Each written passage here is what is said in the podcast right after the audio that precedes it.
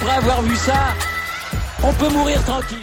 Bonjour à toutes et à tous et bienvenue dans ce podcast pour discuter un petit peu du Paris Saint-Germain et évidemment de Kylian Mbappé. On va essayer de se projeter un petit peu et de voir comment le Paris Saint-Germain peut pallier à la blessure de son joueur star, de, bah, de, l'élément central de son attaque, de celui qui est censé représenter l'avenir du projet, lui qui est censé être le futur ballon d'or, qui est une attraction pour, pour les défenses adverses, qui, qui te pulvérise les, en vitesse les différents défenseurs.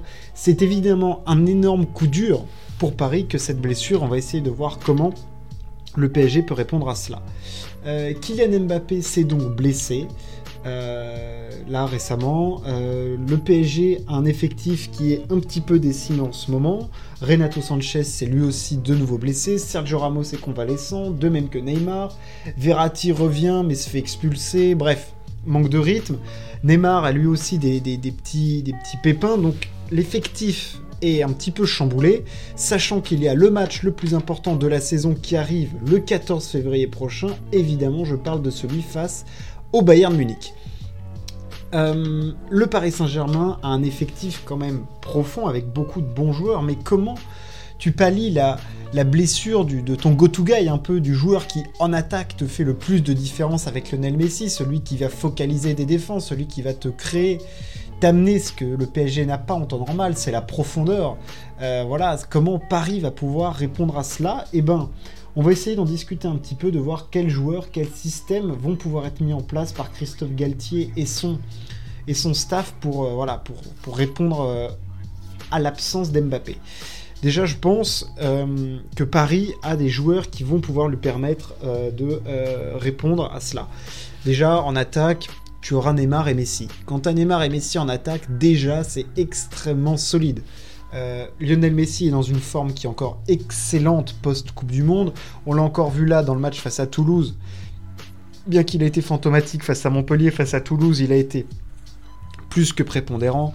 Il a répondu présent. Surtout, on sent qu'il a pris un nouveau statut aussi dans l'équipe. C'est lui qui va guider vraiment les joueurs. Les joueurs jouent pour lui.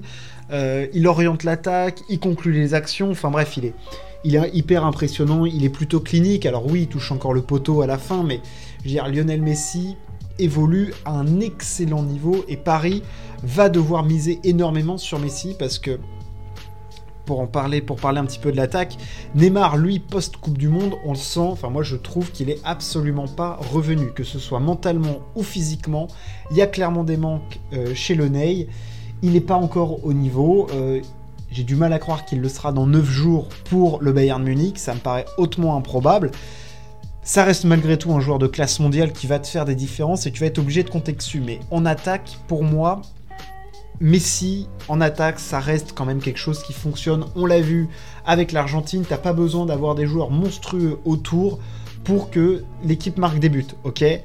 Un Neymar, c'est exceptionnel comme joueur, donc ça va faire la, maille. Euh, ça va plutôt être au milieu de terrain qu'il va falloir qu'il y ait énormément de mouvement, du dévouement, de la technique de la relation avec Messi en attaque, parce que oui, maintenant ça va être Messi la plaque tournante. Euh, l'équipe va devoir être tournée pour Messi, et je pense que c'est au milieu de terrain qu'il va y avoir le plus de grands chambardements. Et c'est là où forcément je suis un petit peu inquiet parce que j'ai des interrogations. Déjà Renato Sanchez, out. Euh, Évidemment, Verratti Vitinha, pour moi, c'est euh, essentiel pour Paris. Paris ne peut pas se déplacer sans ces deux joueurs-là. Ils seront au milieu de terrain. Je pense qu'on aura un milieu à 4. Je ne vois pas de défense à 3. Ça n'a pas été travaillé. Ça ne me paraît pas viable vu les joueurs que Paris a. Euh, des joueurs trop offensifs. Il y a trop peu de retours pour qu'une défense à 3 soit viable. Donc on aura pour moi un milieu à 4 avec évidemment Verratti Vitinha, et après se pose la question des hommes, Solaire, Fabien Ruiz, quid de Warren euh, Zahir Emery? Euh, je pense que Fabien Ruiz vraiment euh, a sa place parce que énormément de mouvements, énormément de, qualité, il y a du volume, belle qualité de passe. Enfin, je veux dire, je pense qu'il y a quelque chose à faire avec Fabien Ruiz. Et moi, je mettrais pas Carlos Soler, clairement, parce que je le trouve un petit peu trop en dedans. les joueurs typiques championnat d'Espagne en Ligue 1, avec le PSG, ça ne fonctionne pas. Tu n'as pas besoin de ce type de profil quand tu as dans ton équipe euh, Neymar et Messi. Neymar va redescendre un petit peu au milieu de terrain pour aller chercher des ballons. Tu as besoin d'un joueur qui va avoir du volume, qui va physiquement être là, techniquement aussi. Et moi, je pense que Zahir Emery répond à cela.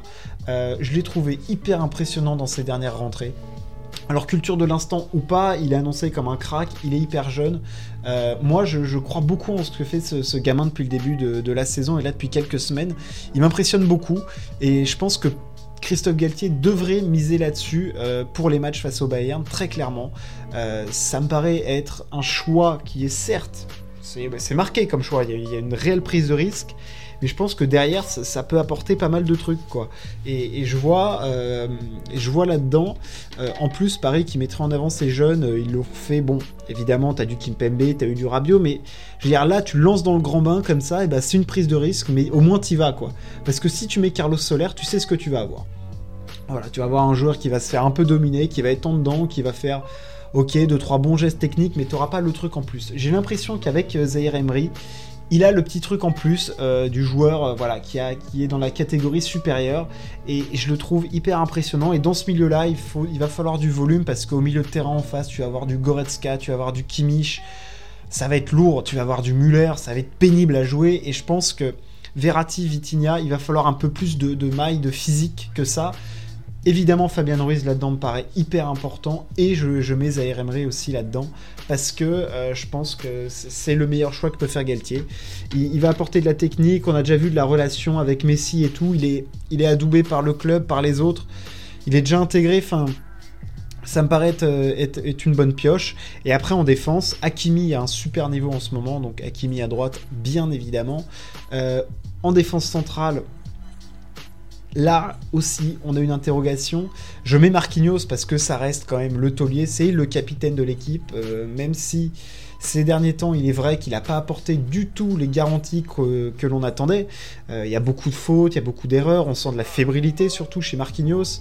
Euh, voilà, il y a des buts qui sont pris où c'est clairement pour de, sa faute. voilà, c'est clair que Coupe du Monde plus le match face au Real l'année dernière, ça l'a mis dans un pâté terrible et qu'on n'a pas encore retrouvé le Marquinhos euh, souverain. Euh, voilà.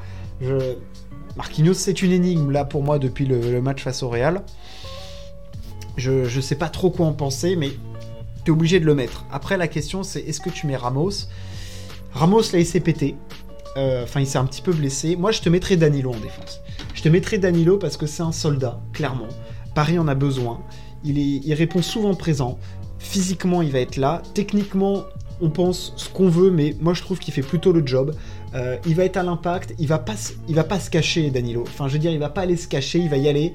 Si en plus t'as un petit souci pendant le match, il peut faire un petit coup euh, de euh, milieu de terrain et tout. moi, je te mets une défense Danilo Marquinhos. Ça me plaît bien. Évidemment, à gauche, Nuno Mendes, parce que tu vas faire péter tout ça. Euh, sur son côté gauche, il va faire des différences, il va provoquer, tu as besoin d'apporter de la diversité dans ton attaque, de la profondeur, parce que là, avec Messi et Neymar, évidemment, tu vas perdre, et c'est clair que le rôle de Hakimi et Mendes va être hyper important dans la projection parce qu'il va falloir déstabiliser le Bayern parce que sinon, s'ils ont juste à cibler Messi et Neymar, entre guillemets, pour eux, ça va être trop facile. Donc, il va falloir apporter autre chose en attaque et, euh, et Hakimi et Nuno Mendes sont deux pistons de très très haut niveau qui sont chacun à leur poste dans le top 3-4. Euh, Et euh, je pense que pour Paris, ça va être deux joueurs hyper importants dans ce match. Et dans la suite du mois, parce qu'évidemment on parle de l'absence d'Mbappé, là je fais un petit focus sur l'équipe et un peu sur le Bayern, parce que c'est clairement ça qui nous intéresse. Mais là, Paris va vivre 3-4 semaines sans Mbappé. En Ligue 1, je me fais pas de soucis. Enfin, je veux dire, Messi, Neymar, l'effectif du PSG en lui-même ça va le faire. Alors oui, en plus, le problème c'est que Paris en ce moment, ils sont un peu dans le dur. On le voit même quand il y a Mbappé, même quand il y a la triplette magique en attaque, c'est pas toujours flamboyant comme au début de saison. Mais sur une action, sur un coup, sur un décalage, t'as Messi, t'as Neymar, t'as Mbappé.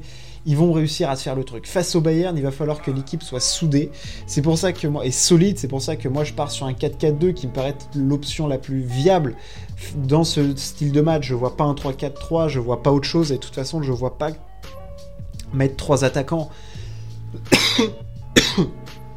je vois pas mettre Hugo Ekitike par exemple, euh, qui pour moi, enfin c'est pas qu'il a pas le niveau du PSG, il a pas le niveau du PSG en Ligue des Champions encore. c'est trop juste pour moi. Euh, voilà, il n'y a pas encore le, petit step supérieur. C'est clair que l'absence d'Mbappé, elle tombe au pire des moments. On va dire que bon, euh, avec le PSG, on est plutôt habitué à ce genre de truc. Hein. voilà, c'est quelque chose qui arrive régulièrement. Et euh, il va falloir dans ce match être, solide.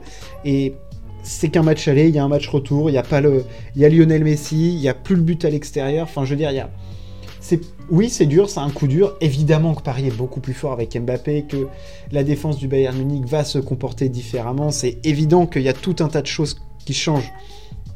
Mais je veux dire, le PSG a un effectif profond. Il y a Lionel Messi qui est en mission. Il est encore là. Je veux dire, il va, il va le jouer ce match hein, face au Bayern. Enfin, je veux dire, il peut pas les blairer, hein, les mecs du Bayern Munich. Hein. il n'a pas que des belles histoires face au Bayern. Oui, il y a 2015, mais il y a avant, ils se font éclater en 2013. Ils se font éclater en 2020 lors de la bulle. Enfin, je veux dire, il y a de la revanche aussi à prendre. Et l'équipe a, je trouve qu'en Ligue des Champions cette année, il y a une ouverture et il faut la saisir. Quoi. Il y a, peut-être un truc à faire et ça peut être le début d'une grande histoire. J'espère en tout cas que Mbappé va revenir évidemment très vite pour Paris parce que Paris est évidemment au-dessus du lot avec Mbappé. Euh, c'est clair et je pense que ça va être, ça va être très très intéressant euh, de suivre euh, ce match du PSG sans Mbappé face, au Bayern. J'ai hâte de voir ce que ça va faire. Euh, j'espère que ce podcast vous a plu. N'hésitez pas à partager et à vous abonner. On se retrouve très très vite. Ciao, à plus.